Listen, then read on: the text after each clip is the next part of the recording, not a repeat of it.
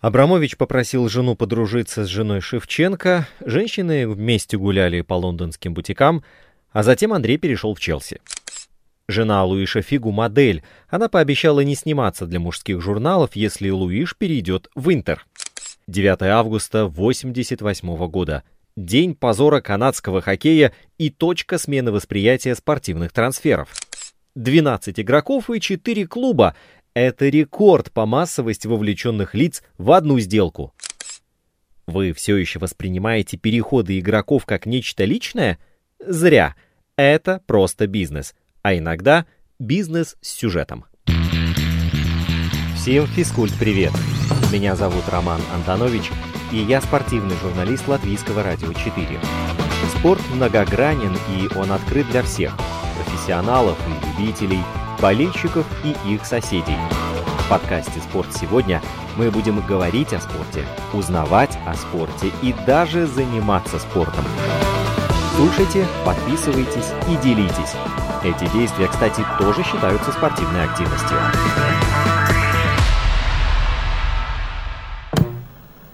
Все решает человеческий фактор – Дигитализация, роботизация, онлайн, современные технологии. Короче, без всех вот этих вот штук спорт представить уже невозможно.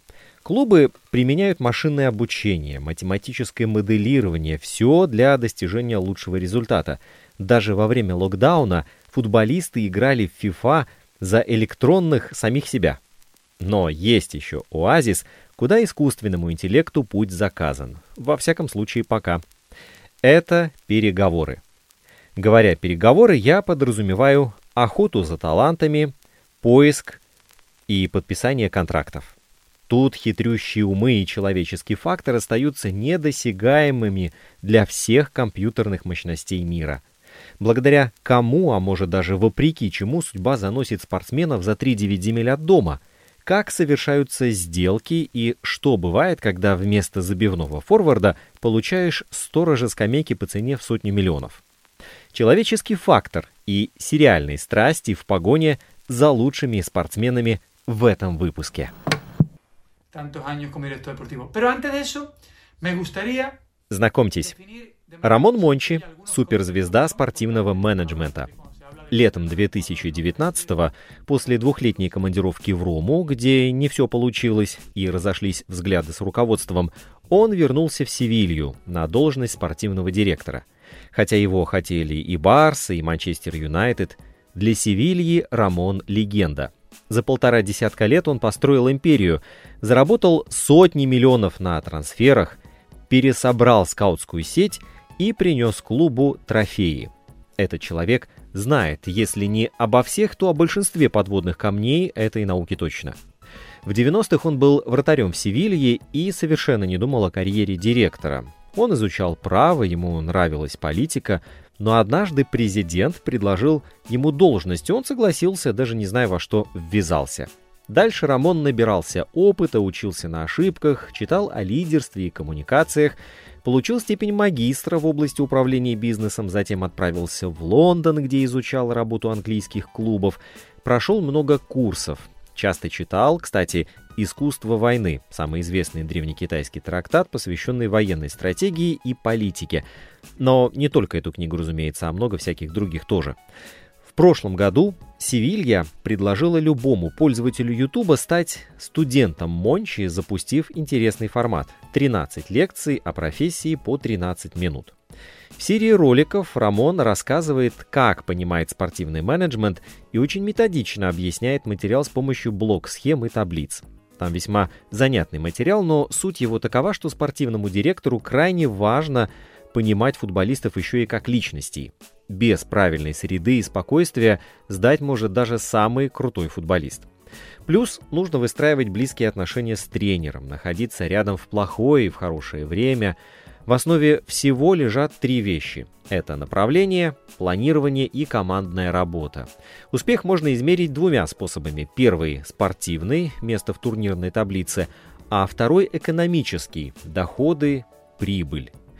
Все в клубе должны двигаться в одном направлении. В общем, не случайно Мончи обращает внимание на все бытовые нюансы, от цвета автомобиля до отношений с родственниками.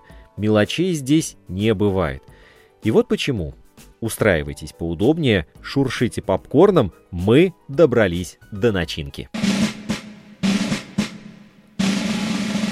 Жена игрока – один из самых важных факторов. Она может ураганом ворваться в уже идеальную сделку и сорвать уже готовый трансфер или убедить мужа бросить любимый клуб. Найти контакт с женой даже важнее, чем с самим игроком, говорил некогда генеральный директор Ювентуса Лучано Моджи. Чаще всего за ними последнее слово. Я потерял Зидана и еще несколько крупных игроков только из-за того, что не смог найти подход к их женам, сетовал Моджи. Самый известный пример последних лет – Маура Икарди и его пробивная жена-агент Ванда Нара. Она регулярно скандалит с клубами, журналистами и повлияла как минимум на трансфер Икарди из Интера в Пари Сен-Жермен. Но есть и менее шумные истории, о которых обычно узнают спустя много лет. Самый известный пример вмешательства жены в судьбу игрока – это трансфер Андрея Шевченко из Милана в Челси – Роман Абрамович с первых дней в Англии мечтал заполучить украинскую суперзвезду. Несколько лет он с разных сторон подступался к трансферу. Летом 2003-го Абрамович, наконец, как вы понимаете, совершенно не случайно, встретил Шевченко в холле миланского отеля. Он сразу же спросил, хочу ли я в Челси, рассказывал украинец The Guardian уже в статусе игрока Челси. Но я ответил, что счастлив в Милане. Мы поболтали еще минут пять и все, разошлись. Через год Абрамович и Питер Кэньон, исполнительный директор, начали переговоры с Адриано Галиани, но Шевченко снова тогда отказал. В 2005 году появились слухи, что российские миллиардеры и украинская суперзвезда регулярно общаются. Но для перехода в Челси все еще чего-то не хватало. Абрамович чувствовал, чтобы склонить Шевченко, нужна третья сила, писал спец по Челси в The Athletic Саймон Джонсон. И тогда Абрамович решил зайти через жену Шевченко, американскую модель Кристен Пазик. Да, в Европе украинец нашел не только футбольное счастье, но и семейное. Они с Кристен познакомились на показе Джорджо Армани в 2002 а через два года поженились в Вашингтоне. В том же году у них родился первенец Джордана, а в 2006 Кристиан. Так вот, обрабатывать Кристин предстояло не Абрамовичу, а его жене, второй тогда по счету Ирине Маландиной. Известно, что женщины познакомились в декабре 2005-го. Перед Рождеством Ирина провела Кристен экскурсию по Лондону, дамы гуляли по бутикам и ресторанам. Ирина рассказала американке обо всех плюсах столицы Англии и пообещала помочь с модельной карьерой. Следующие полгода Кристен активно уговаривала мужа сменить Милан на Лондон. Об активности жены Шевченко узнали журналисты, а затем и моментально болельщики. После этого Кристен передвигалась по Милану только с охраной. Миланские фанаты выкрикивали оскорбления, когда видели женщину на улице.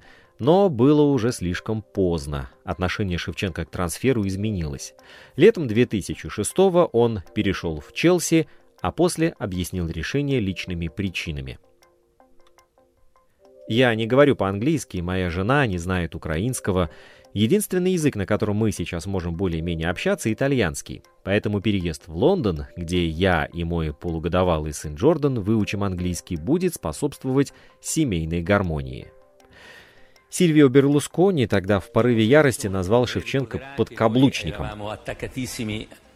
Настоящий меланист и настоящий мужчина не поступил бы так.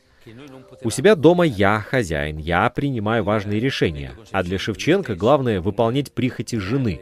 Он бежит по ее командам, как послушная баллонка. Позже огня добавил и Жозе Мауриньо. Когда Шевченко не заиграл, Абрамович был так увлечен хитросплетением интриг, что забыл спросить мнение тренера. Жозе тут же включил режим тролля. Не нужно спрашивать об аренде Шевченко у меня или Андрея, спросите его жену. Она все решает.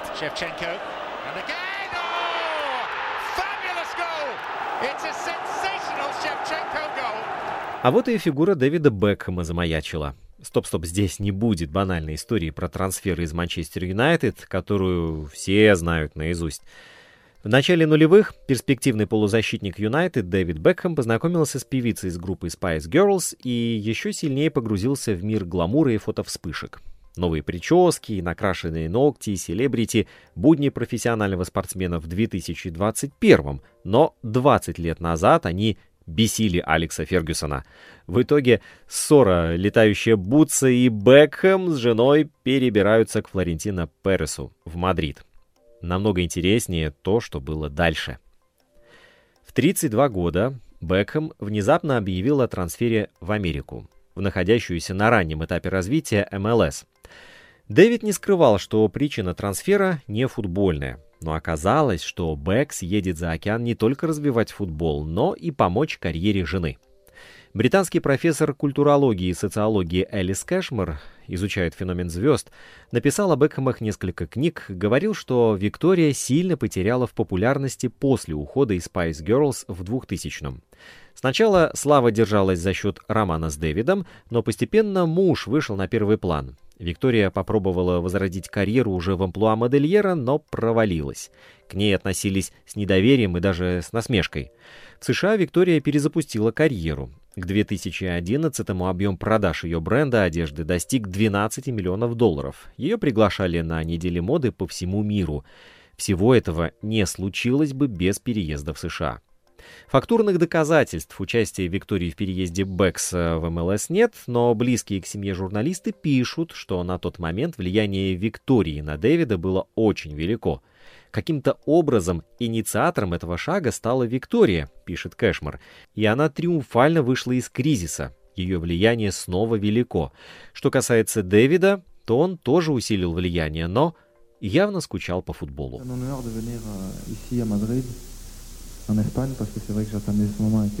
Одна из глав в книге английского писателя Дью Джонатана «Золотая лысина Зизу» называется под каблуком у Вероники или во всем виноваты женщины.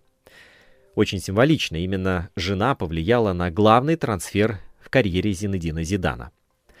Болельщики Юве обожали Веронику. Красивая испанка и примерная домохозяйка. Однажды в интервью она призналась, что ради мужа готова на все — они с Зизу познакомились еще в юности и в Турин приехали с новорожденным Энсо. Через несколько лет родился второй сын, Люка.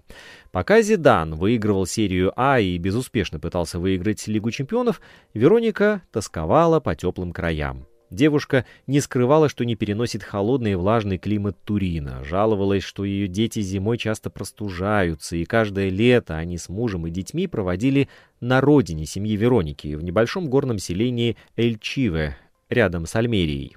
Там жила старенькая бабушка Вероники. Ювентус заметил недовольство Вероники и нашел для Зиданов дом за городом. Живописная природа не убедила супругу Зидана, переезд в пригород не изменил ее отношение к Турину. Ей все не нравилось, вспоминал Лучано Моджи в автобиографии. Уже через пару лет в Турине Вероника начала склонять Зизу к переезду в Испанию. Были варианты с Бетисом и Атлетико. В какой-то момент Зинедином активно интересовалась Барселона, и Вероника активно, практически локтем в бок, подталкивала мужа к трансферу, лишь бы скорее покинуть Италию.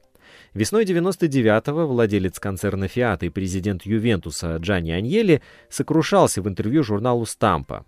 «Мне бы хотелось сохранить Зидану, но там во всем командует его жена. Она главная после того, как родила ему двух сыновей. Проблема заключается в ней, и я ничего не могу поделать», — разводил руками Аньели. В 2000-м впервые Зиданом заинтересовал сериал, а летом случилась та самая сцена с салфеткой и предложением от Переса. Реал хотел трансфер, Зидан был за, сопротивлялся только Лучано Моджи. Перес подключил агента Зизу, Алена Мильячо, и все случилось. Флорентино Перес Президент мадридского Реала попросил Мильячу активнее влиять на Зидана, чтобы тот давил на Моджи, президента Ювентуса, и инициировал трансфер. Весной 2001-го Троица провела секретные переговоры в Лионе. Этот момент описан в книге Патрика Форта «Зидан. Биография», на которых Перес вручил Алену листок со списком причин для переезда в Реал. «Надеюсь, вы будете читать это вашему клиенту каждый день», — пошутил тогда Флорентино. Но Ален поступил умнее.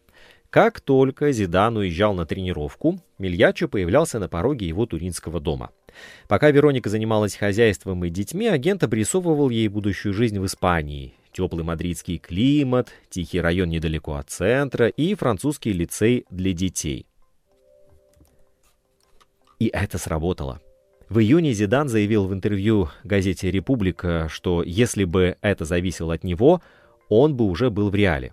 Через две недели Ювентус продает его за 75 миллионов евро. Зидан уверял, что решение они приняли совместно с Вероникой, но никто особенно не поверил.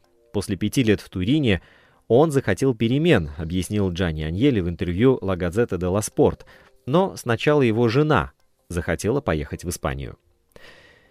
Ювентус остался очень доволен трансфером. На вырученные деньги Моджи купил Недведа и Тюрама, и только бывший партнер Зидана по Юве Филиппа Инзаги ворчал, мол, когда я женюсь, моя супруга будет делать то, что я скажу.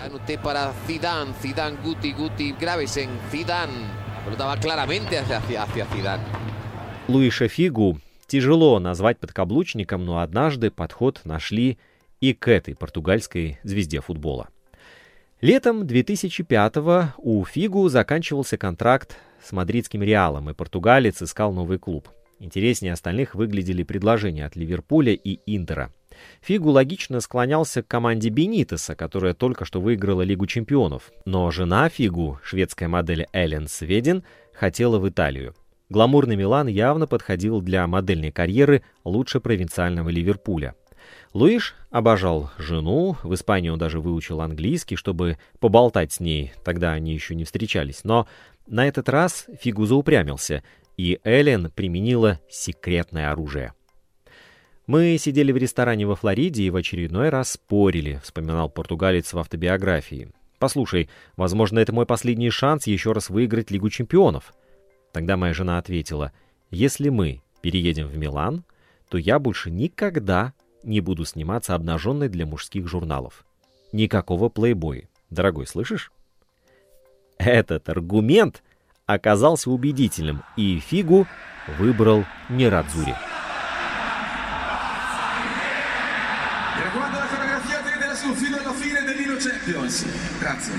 Что мы все о серых кардиналах, да о серых кардиналах. Бывали случаи, когда более глобальные вещи чинили препятствия. Юный Диего Марадонна попал в поле зрения английских клубов еще в 1978 году, когда на Аргентинас Хуниорс вышел Шеффилд Юнайтед. Арсенал был в числе соискателей, но испытывал имиджевые проблемы. Болельщики негативно отреагировали на продажу лидеров команды Брейди и Степлтона, так что посещаемость Хайбери стала резко падать. И по замыслу руководства приобретение Марадонны должно было произвести фурор – Переезд в Европу для восходящей звезды мирового футбола был лишь вопросом времени. Арсенал уже нетерпеливо шелестел четырьмя миллионами фунтов в кармане. Бока Хуниорс быстро приняла предложение из Лондона, а сам Диего в марте 1982 года признался, что хочет играть за канониров. Казалось, что рекордный трансфер должен состояться уже совсем скоро, как вдруг первая проблема подъехала из Аргентины.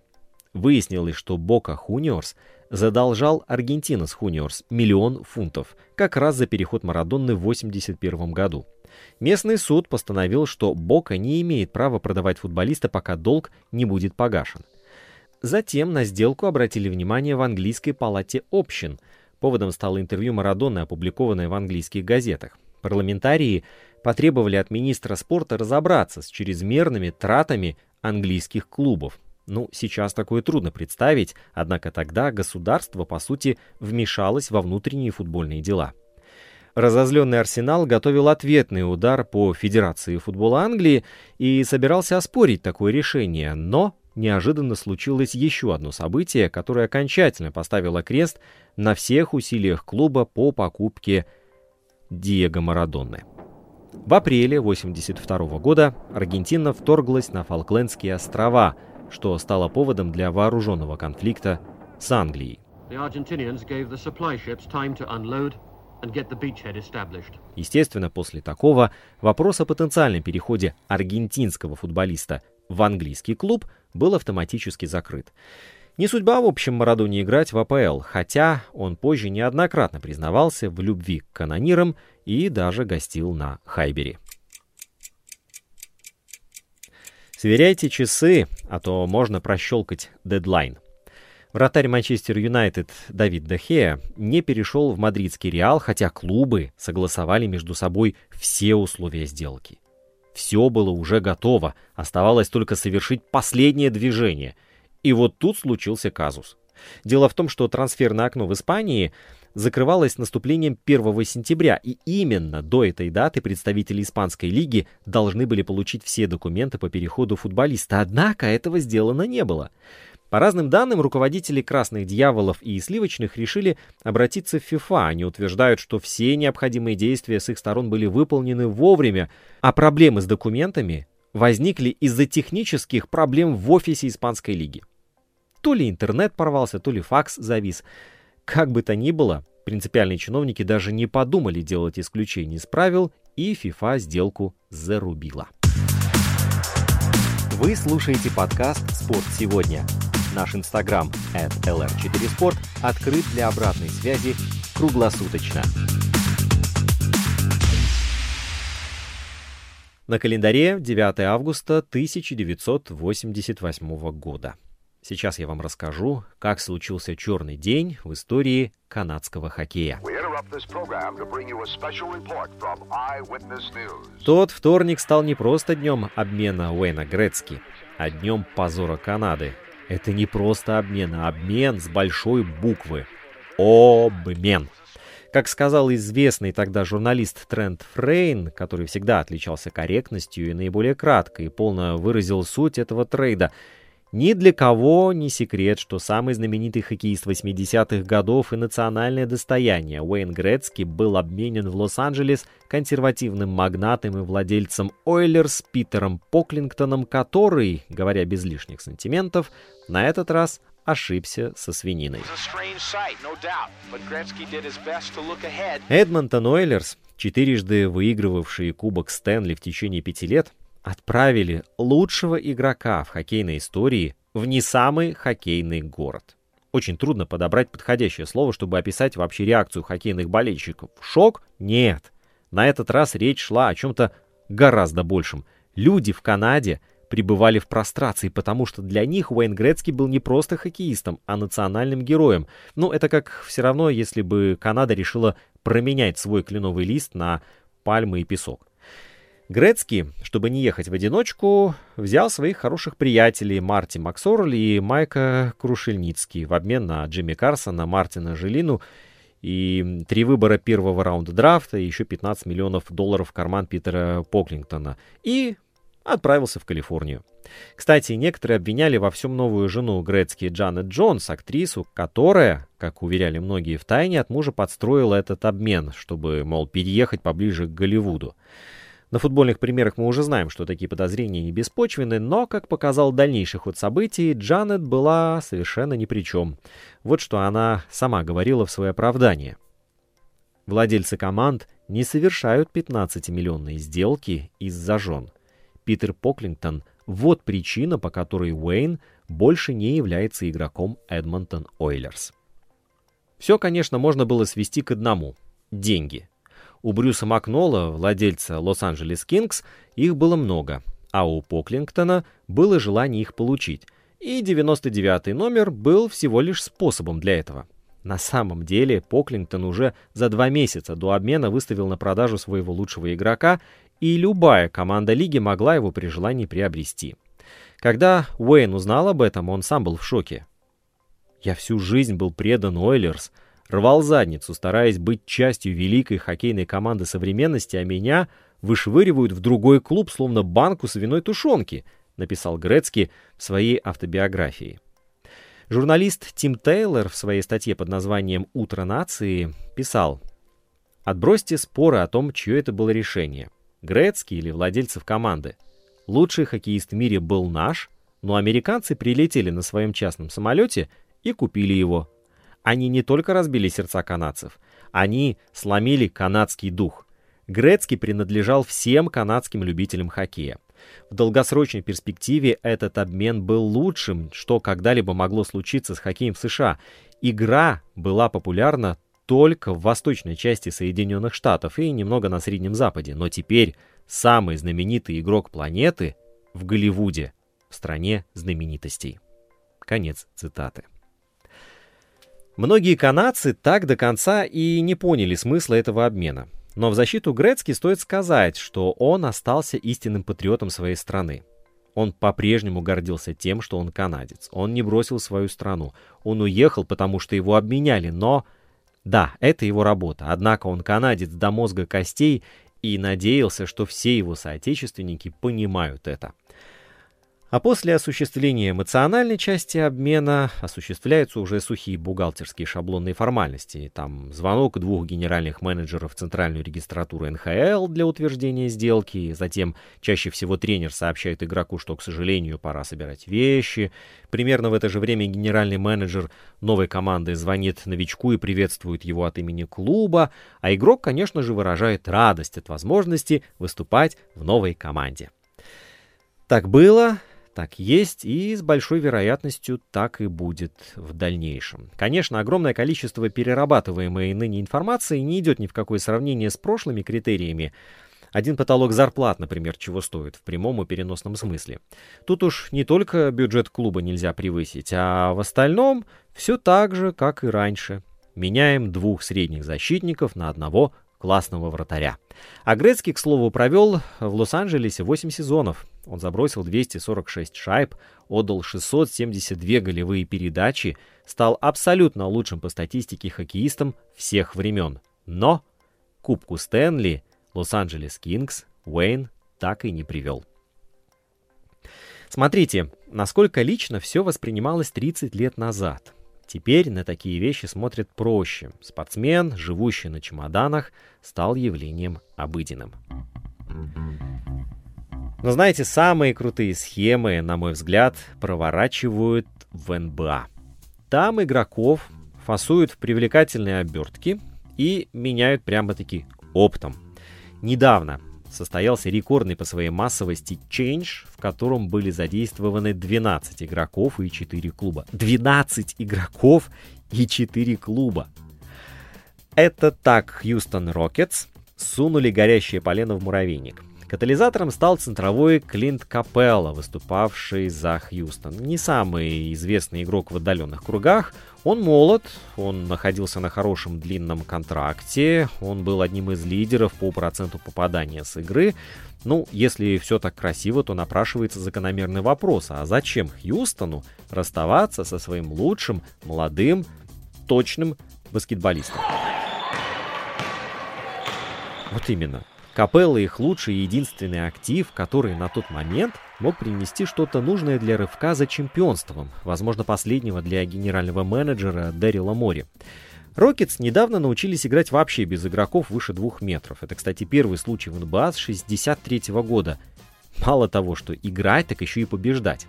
В итоге Клинт перестал быть ключевым элементом состава. А этот самый состав оказался недостаточно глубоким на фоне заявок Лейкерс, Клиперс и других конкурентов за победу. Рокетс позарез понадобился универсальный оборонительный игрок, который будет подчищать там за Харденом и Уэстбруком в защите и покорно ждать от них скидки мяча на периметр в атаке. Капеллу в итоге надо было менять, но ни одна команда, заинтересованная в этом баскетболисте, не давала соответствующего человека взамен. И в такой ситуации на подмогу приходят трехсторонние обмены. Сейчас будет картина, чем-то похожая на монополию, когда все карточки игроками уже раскуплены, но на руках они в разнобой, и без обмена игра оказывается в тупике. Всегда есть какие-то универсальные активы вроде молодых игроков или драфт-пиков, которые могут стать общей валютой для разных команд. Так вот, Хьюстон идентифицировал трансферную цель – Роберт Ковингтон из Миннесоты – и нашел третью сторону, готовую принять капеллу и отдать за это необходимые контрагенту активы, ну, пик первого раунда. А потом нашлась и четвертая сторона, и трейд стал еще мудренее. В итоге у нас получился не просто размен Ковингтона Капеллы, а сделка по переходу 12 игроков и трех будущих выборов на драфте между четырьмя командами. Даже странно, что такой обмен вообще удалось провести в середине сезона, когда заявки команд сжаты 15 игроками, а в межсезонье лимит 20. Если сравнивать мощность этого обмена по числу перешедших игроков, то последний раз настолько масштабная сделка проводилась еще в прошлом тысячелетии, а сейчас поставлен рекорд 21 века. По именам это, конечно, не совсем космос, но зато большинство игроков не пенсионеры, лишь трое из них старше 30 не углубляясь в особенности, там, скиллы и характеристики всех главных героев этой сделки, лишь стрелочками обозначу их миграцию. Готовы записывать? Постараюсь вас не запутать. Так вот, из Хьюстона Капелла и Нена переходят в Атланту, а Атланта им взамен дает пик второго раунда. При этом в Хьюстон идут Ковингтон и Белл, которые были отданы Хьюстону из Миннесоты – которая получила из Атланты Тернера и пик первого раунда. Дальше.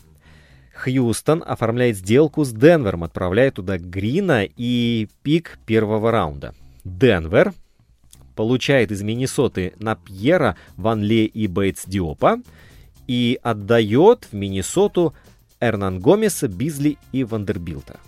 Ну вот, вроде никого не забыл. Э, да, понимаю, без карандаша и папируса тут не обойтись, но главное, что понятно, как это примерно работает. В общем, в НБА замутили, и у них получилось. И напоследок бонус. Самый редкий сценарий, когда на трансфер влияет жена не игрока, а босса клуба. Давайте перенесемся в серию А, это Италия 90-х годов, где было возможно абсолютно все. В 92-м начинающий агент Мино Райола разговаривал с боссом Фиорентины Виторио Чеки Гори-младшим.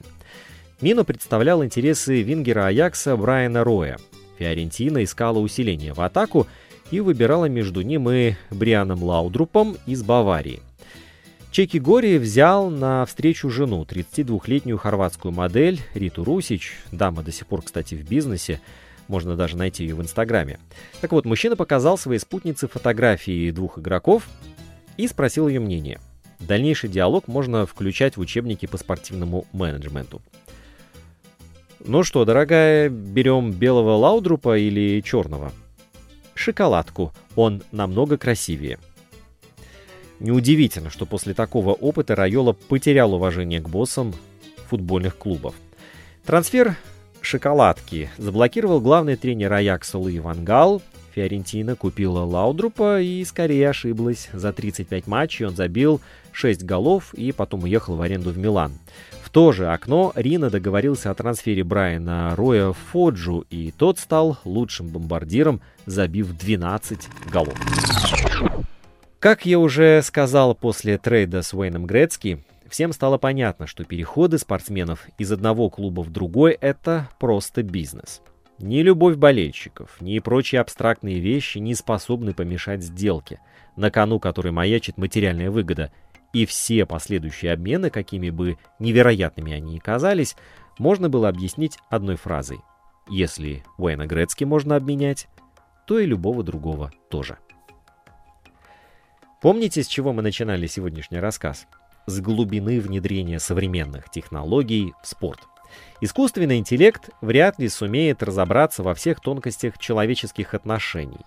Но зато во всем остальном IT-решения уже давно оказывают неоценимую помощь. А как это происходит, это уже тема другого выпуска. Друзья, Напоследок добавлю, что дополнительные материалы, лекции того же Рамона Мончи, схема самого многочисленного трейда в НБА, все вот это можно найти в шоу-ноутах к этому выпуску подкаста. Заглядывайте, кликайте, смотрите и просвещайтесь. Друзья, как вы знаете, Латвийское радио 4 активно осваивает подкастинг, современный, весьма удобный и без лукавства классный карманный способ слушать контент. Так вот, Смелые теории, шокирующие открытия и необычные явления. В подкасте Людмилы Вавинской «Природа вещей» рассказывает обо всем, что выходит за рамки привычной повестки дня. Вот вы когда-нибудь ловили себя на том, что долго наблюдаете за бабочкой? Чему человек научился от акул, лягушек, тараканов и других представителей животного мира? Или как крестовые войны изменили судьбу балтийских народов? Какой была судьба самого Тевтонского ордена. Это только две из многих тем, которые вы можете слушать там, где вам удобнее. В подкастах Google, Apple, Spotify, CastBox и Яндекс Музыка. И, конечно же, Спорт сегодня. Слушайте и, если понравилось, смело делитесь в соцсетях. Инстаграм подкаста «Спорт сегодня» at lr4sport. Домашняя страница радиоканала lr4.lv, страница в Фейсбуке «Латвийское радио 4». Слушайте, подписывайтесь и делитесь. Мы с вами скоро встретимся вновь.